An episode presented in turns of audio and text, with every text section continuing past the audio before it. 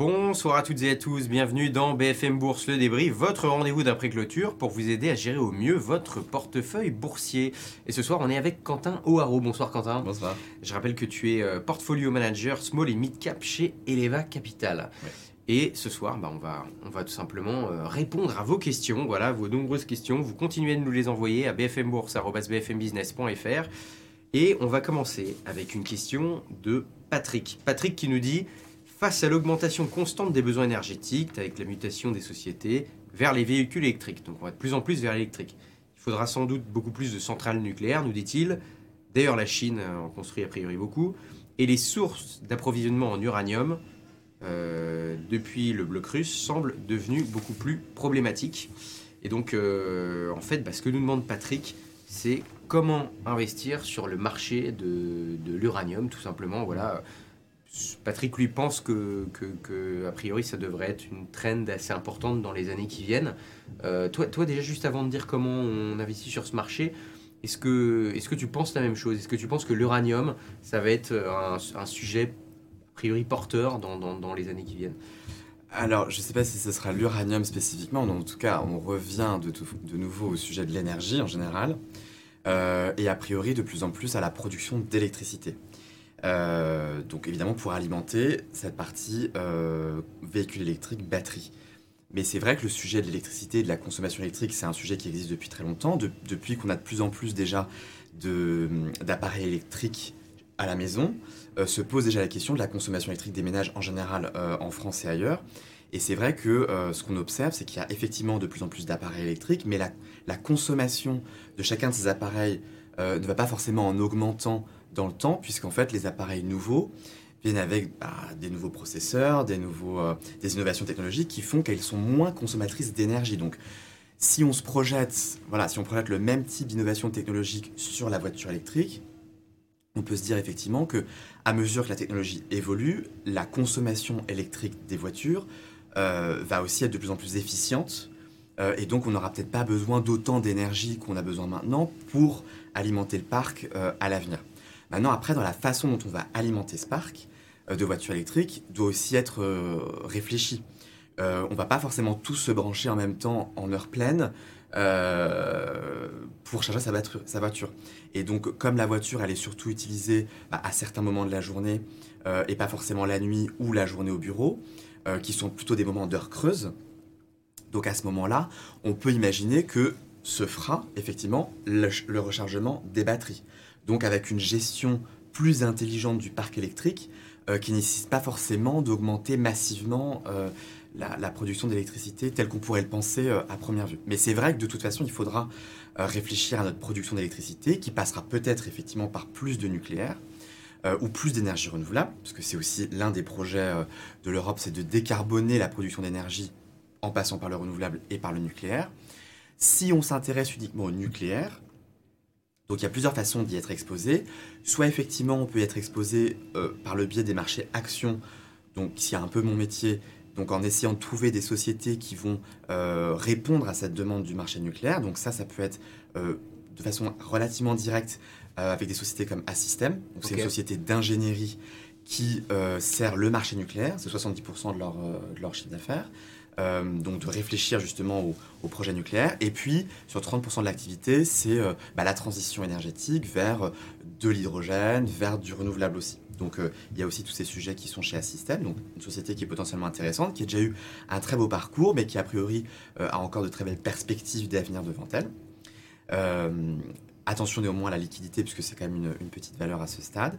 D'autres valeurs auxquelles on peut penser, mais qui sont là de façon un peu plus indirecte, euh, est beaucoup plus dilué en fait dans le, dans le mix d'activités. Ce sont des gens comme par exemple SPI, mm -hmm. euh, qui a une activité liée au nucléaire et à la maintenance du parc euh, de centrales nucléaires, notamment en France. Bon, c'est vraiment c'est moins de 5% du chiffre d'affaires, donc on parle vraiment d'une activité qui est assez diluée. Donc il y a d'autres drivers intéressants chez SPI. Il y a aussi Alten qui a une, une exposition à ce marché. Pareil, c'est extrêmement dilué dans le chiffre d'affaires d'Alten. Et puis alors, cette question m'a permis de, de réfléchir un peu au sujet et euh, j'ai trouvé sur Bloomberg un ETF euh, qui s'appelle Global X Uranium ETF qui suit en fait la performance d'un indice qui est lui-même euh, exposé sur cette thématique de l'uranium, du nucléaire et des sociétés qui sont dans cet écosystème du nucléaire. Donc ça peut être une façon de s'y exposer si on le souhaite. Bon, donc en gros, pour résumer, si on veut, si on croit au marché du nucléaire, il y a Mm. deux façons de, de s'y exposer, soit par les actions. Donc tu parlais de SPI et euh, la première Et système, et qui est Assystem. plutôt la plus pure sur ce, sur ce sujet. Ouais. Voilà, donc SPI et Assystem. Ou alors, c'était la question de base hein, de, de notre cher Patrick, euh, qui nous demandait euh, comment investir dans l'uranium. Et toi, donc, le nom de l'ETF. euh, Alors, je dis pas de bêtises, c'est Global X Uranium ETF ok, qui suit un indice euh, sur l'uranium et le nucléaire. d'accord. Donc, en tout cas, voilà, on peut, on peut s'exposer directement à l'uranium et donc bah, au nucléaire, du coup, euh, en suivant cet ETF. Bon, merci beaucoup, très clair. Euh, on avait aussi une question de Romain. Romain qui nous dit, alors il ne nous parle pas d'une valeur directement, il nous dit quels sont, enfin, quel est l'intérêt de garder une société cotée lorsque l'actionnaire principal détient plus de 95% de la société? Alors, euh, c'est une bonne question. C'est vrai que euh, donc il n'y a pas forcément d'intérêt euh, à rester coté. Maintenant, ça va dépendre un peu de la façon dont c'est fait l'opération. Puisque quand une société fait une, une OPA, donc une offre de rachat sur une autre société, elle va demander aux actionnaires minoritaires d'apporter leur titre à cette offre. Et c'est donc les actionnaires minoritaires qui décident s'ils veulent ou pas apporter à l'offre. Euh, en France, la réglementation dit que si euh, l'actionnaire majoritaire détient moins de 90% des titres à l'issue de cette fameuse OPA, euh, il n'est pas en mesure de faire ce qu'on appelle un squeeze-out, donc euh, de forcer le restant des minoritaires à apporter ces titres. Dans le cas que tu, tu expliques, donc à 95%, 95%, on ouais. pourrait se dire, voilà, le- le- le- l'actionnaire majoritaire pourrait être en mesure de faire ce fameux squeeze-out et donc de forcer les actionnaires minoritaires à apporter leur titre. Maintenant qu'il ne le fasse pas, c'est son choix. Euh, mais en tout cas, la possibilité existe de, forcer les minoritaires à apporter leur titre. Après, c'est vrai que quand on a une, quand on a une société qui est cotée avec très peu de titres euh, en bourse, donc très peu de titres flottants, se pose beaucoup de questions sur l'intérêt, puisqu'en fait, quand les- quand il y a peu de flottants, il y a peu d'intérêt des marchés, puisqu'en fait, c'est très difficile de Ouais. faire une position, d'entrer ou de sortir sa ligne. Euh, ce qui, quand même, normalement, l'intérêt du marché coté, c'est d'avoir justement cette liquidité. Donc, a priori, euh, là, on serait plutôt d'avis de dire qu'il faudrait racheter le minoritaire. D'accord, ok. Donc, euh, et quand tu dis apporter, quand tu dis pouvoir forcer les actionnaires minoritaires à apporter leur part, c'est-à-dire en fait, c'est-à-dire à, à racheter leur part, c'est ça Bah, c'est- C'est-à-dire que quand euh, il y a le processus euh, euh, d'OPA qui se déroule, euh, il y a une offre à un prix qui est proposé. Bien sûr, certains actionnaires peuvent se dire que le prix n'est pas suffisant Mhm. et qu'ils estiment que la valeur réelle de la société est bien plus élevée, donc préfèrent garder leur titre plutôt que de les apporter. Maintenant, si le, le- donc on- là on parle pour le cas français, hein, si la- la- le- l'acquéreur obtient plus de 90% de, de titres apportés à cette offre, Là, il fait ce qu'il veut. Il peut forcer le- les restants, les, les récalcitrants, euh, à apporter leur titre au prix euh, de l'offre proposée. D'accord, ok. Donc euh, voilà. C'est un mécanisme juridique qui est géré par l'AMF. Bon bah du coup là, pour répondre à Romain, si- s'il y a déjà, enfin après j'imagine que c'est des cas assez rares. C'est assez rare. Ouais. hein, C'est assez rare. Il existe des cas où il y a un actionnaire majoritaire qui a effectivement, je sais pas, 70, 75, peut-être 80%, qui laisse une petite participation cotée, soit parce que c'est le début de la cotation, soit parce qu'effectivement bah, il n'a pas atteint le seuil des 90%. Euh, mais 95%, c'est extrêmement rare. Ok, ok, ok. Bon, et ben voilà, pour euh, Romain, euh, vous avez toutes vos explications là-dessus. On avait aussi une question de Alain, Alain qui nous demande en fait bah, des nouvelles de la société Alphen.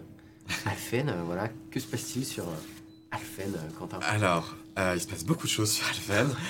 Euh, alors, c'est Peut-être rappeler, rappeler ce que Oui, fait oui, Alphen. oui. euh, Non, mais c'est une société qui a eu un très beau parcours jusqu'à jusqu'à l'année dernière et qui, en conséquence de quoi, a été très chèrement valorisée. En fait, ce que fait Alphen, c'est vraiment le cœur des préoccupations du moment, puisqu'ils sont sur trois sujets en même temps, que sont le fait de faire des réseaux électriques intelligents. Donc permettre justement que le réseau euh, aille dans un sens et dans l'autre en termes de ben, celui qui a de l'énergie en stock puisse le livrer à ceux qui en ont besoin, et inversement, ceux qui en auraient trop iront le livrer à d'autres. le deuxième sujet, c'est le stockage d'énergie, le stockage d'électricité notamment. donc là, pareil, donc faire des batteries qui vont venir permettre de, de, mieux gérer le réseau, notamment quand on passe sur des réseaux qui sont de plus en plus alimentés par des renouvelables. On a besoin de batteries pour gérer justement les flux d'énergie qui sont produits par les renouvelables. Vous avez du soleil, pas de soleil, ça fait des variations importantes de production, donc les batteries sont là pour lisser la production. Et puis le troisième sujet, c'est euh, les bornes de recharge de véhicules électriques, euh, qui là sont voilà, déployées partout en Europe notamment, pour permettre euh, une meilleure pénétration de, ce type de, véhicules. la problématique en ce moment sur Alphen, donc elle est, elle est double. D'abord, il y a eu une problématique l'année dernière de valorisation. c'est un titre qui est, voilà, qui est très charmant valorisé puisqu'il est exposé à des dynamiques de croissance qui sont très fortes. Donc, a priori, si la croissance est au rendez-vous, le multiple de valorisation va se dégonfler très vite. Donc en fait, on peut se permettre de payer 50 euh, fois, ou bon, maintenant c'est plutôt 30-40 euh, euh, fois, un multiple qui en fait l'année prochaine tombera peut-être à 20 fois, puisque mmh. la croissance est de 50%. donc ça c'est le premier sujet. Donc est-ce qu'on est prêt encore aujourd'hui à payer des multiples qui sont élevés alors que les taux continuent d'augmenter? On ne sait pas trop où on va atterrir en termes d'inflation voilà, les perspectives un peu de pivot qu'on avait peut-être l'année dernière sont de plus en plus décalées à mesure que voilà, les données d'inflation restent très fortes. Le deuxième sujet, il est plutôt opérationnel. Et là, c'est vrai qu'on a eu une publication des résultats d'Alphen euh, le mois dernier, qui était une bonne publication euh, en termes de, voilà, de nouveau de croissance euh, de, résultats. C'est ce qu'on attend d'Alphen. Maintenant, la problématique, c'est la communication financière, puisqu'on a, on a deux problématiques pour cette année 2023. La première, c'est qu'on ne sait pas tellement où est-ce qu'on va atterrir en termes de marge. Euh, et ça, c'est un peu problématique parce qu'on a eu plutôt une amélioration euh, de ce point de vue l'année dernière. Et on a le sentiment que cette année, bon voilà, on va avoir peut-être plus de coûts, des investissements, euh, et on ne sait pas trop où va atterrir la croissance du chiffre d'affaires, notamment sur la partie borne de recharge. Et ça, c'est le deuxième sujet, puisqu'en fait, il y a eu une très forte croissance l'année dernière, puisque les clients ont plutôt acheté en amont euh, leur euh, borne de recharge, voilà, en, anticipant des problématiques de logistique. Euh, ce qui fait qu'aujourd'hui, il y a beaucoup d'inventaires dans la chaîne de valeur. Et donc, le temps que ces inventaires soient absorbés par la demande réelle, ça va prendre un certain temps. On est un peu dans le creux de la vague. Donc, on est un peu dans le creux de la vague. Et c'est vrai que la façon dont le management d'Alphen a répondu aux questions des, analystes et des investisseurs lors, du, lors du, des résultats, la conférence call des résultats, était un peu évasive. Donc on ne sait pas trop où caler les attentes euh, pour cette année. On va avoir un, une journée investisseur en mai qui sera sûrement l'occasion d'avoir un peu un catalyseur positif pour peut-être un peu plus fixer les attentes sur croissance de chiffre d'affaires et amélioration de la rentabilité. Mais d'ici là, euh, on n'a pas tellement, euh, pas tellement de catalyseur, d'autant que les, les, concurrents, alors plutôt sur la partie toujours bande de recharge, ont plutôt eu un discours assez prudent euh, justement sur euh, la demande en ce moment et justement sur cette problématique de, euh, de chaîne logistique. Donc voilà, d'ici le mois de mai, on est plutôt prudent sur, donc, sur Alpha. Donc à court terme, pas très positif sur la valeur, mais par contre à plus long terme, tu penses qu'il y a un potentiel Absolument, parce qu'on on est en fait, donc ce que je disais au départ, c'est qu'on est sur trois thématiques qui sont éminemment clés pour les marchés européens aujourd'hui. Euh, et on a vu euh, depuis quelque temps que des concurrents d'Alphen euh, finalement mettaient un peu la clé sous la, sous la porte et avaient plutôt tendance à faire faillite hmm. parce que pas capables justement d'assumer et d'assurer les problématiques logistiques, les problématiques de prix, de rester suffisamment rentable. Alphen est quand même rentable. donc à un moment donné, on a aussi un acteur qui finit par être à la dernière, euh, dernière homme. Donc, euh, finalement, sur un plus long terme, ça peut être, ça peut être Sur un plus long terme, c'est plutôt intéressant. Ok, ok, ok, très bien, très bien. Et on, on va parler euh, rapidement d'Ubisoft, parce qu'Ubisoft, vous nous avez envoyé beaucoup de questions sur Ubisoft. Et il y a deux autres gérants à qui j'ai posé la question. Et les deux autres gérants, qui sont Eric Lewin et Frédéric Plisson, eux, étaient pas tellement positifs sur cette valeur. Alors pour des raisons différentes, mais ils n'étaient pas très fans de cette valeur. Toi, que Qu'est-ce que tu penses du dossier Ubisoft? Ou alors, si tu n'es pas forcément fan du, Ubisoft, est-ce qu'il y a d'autres dossiers qui te semblent, euh, dans le même secteur, intéressants? Mmh. alors effectivement, je vais pas forcément contredire mes confrères. Non mais, euh, vous ne pouvez, ne, vous pouvez ne pas être d'accord. Non mais c'est vrai que ce qui est intéressant, c'est que la, la... en fait il y, a deux choses qui sont intéressantes sur le Ubisoft, c'est que la thématique du jeu vidéo euh, ou le secteur du jeu vidéo, on le sait depuis un certain temps, c'est un secteur qui a beaucoup de croissance, beaucoup de demandes. Euh, voilà, les consommateurs ont envie de contenu. Mhm. Euh, donc ça, c'est très clair. Après, la problématique, c'est qu'il faut pouvoir délivrer ce contenu. Et on l'a vu, alors pas forcément uniquement sur les jeux vidéo, mais aussi sur le média en général. Euh, quand on a un problème de, de people, donc de, de talent, Mhm. pour créer et délivrer le contenu, euh, et qu'on n'arrive pas à le faire à temps, bah, ça coûte assez cher parce qu'on n'a pas la croissance euh, de chiffre d'affaires. On doit payer des gens en face pour espérer faire de la croissance après. Donc effectivement, sur les marges, tout ça se, tout ça se dérègle et donc c'est effectivement très négatif, en tout cas du point de vue des, des marchés à court terme. Après, ce qui a été intéressant de voir euh, sur Ubisoft, c'est la prise de participation de Tencent, qui a quand même payé euh, assez cher. Euh, ce qui veut dire que Tencent voit quand même dans les licences d'Ubisoft Un une certaine euh, valeur, ouais. euh, une valeur de monétisation et, euh, et peut-être de déclinaison de, de ces licences, pas forcément uniquement dans de nouveaux opus, de nouveaux jeux, mais peut-être de façon différente, que ce soit sur le jeu ou ailleurs. Après, nous, sur la partie jeux vidéo, on n'est pas trop exposé sur les éditeurs de jeux, puisqu'il y a ce problématique voilà, d'accès au talent. Euh, il y a la problématique euh, de la date de lancement d'un jeu qui est voilà, toujours assez clé pour savoir est-ce qu'on va pouvoir faire l'année, les bons chiffres ou pas. Euh, donc on se pose toujours des questions. En revanche, quand on a un marché comme ça qui est en difficulté de production de contenu et qui a besoin de, de- trouver des gens pour les aider à produire, une société qui est clairement favorisée par ça, c'est Keyword Studio, qui est une société anglaise qui bénéficie en fait de cette tendance d'externalisation de la création de contenu euh, à, tout, à plusieurs niveaux. Donc eux d'abord étaient très liés à tout ce qui était euh, voilà, les textes, euh, la traduction, la localisation. Ils aident maintenant de plus en plus les éditeurs à créer le contenu en lui-même. Et donc ils sont en train voilà de eux ils font régulièrement En fait, c'est quoi C'est les, édi- les éditeurs comme Ubisoft qui sous-traitent à, à cette société Exactement. ça? Exactement. Et donc, si vous regardez aujourd'hui, les jeux sont régulièrement aussi co-créés par des studios de keywords euh, qui va aider pour faire, euh, je sais pas, euh, euh, une partie du jeu en particulier, un graphisme spécifique, une scène en particulier. Voilà, des- Donc, il y a différents en moteurs. fait, donc, c'est pour aider.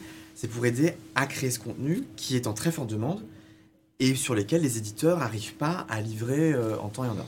Donc ça voudrait dire qu'avec cette, cette valeur-là, on pourrait investir sur la, sur la tendance des jeux vidéo, sur la, la forte demande de contenu, mais sans se bloquer avec un seul éditeur qui, lui, pourrait avoir des difficultés. Et en fait, c'est les éditeurs qui viendraient, du coup, directement à la source, oui, entre guillemets. Oui, parce qu'en fait, Keywords Ouais. va travailler avec Ubisoft, va travailler avec euh, Activision Blizzard, va travailler avec EA, avec Take-Two. Enfin, ils vont travailler avec tout, en fait, tous les éditeurs de jeux.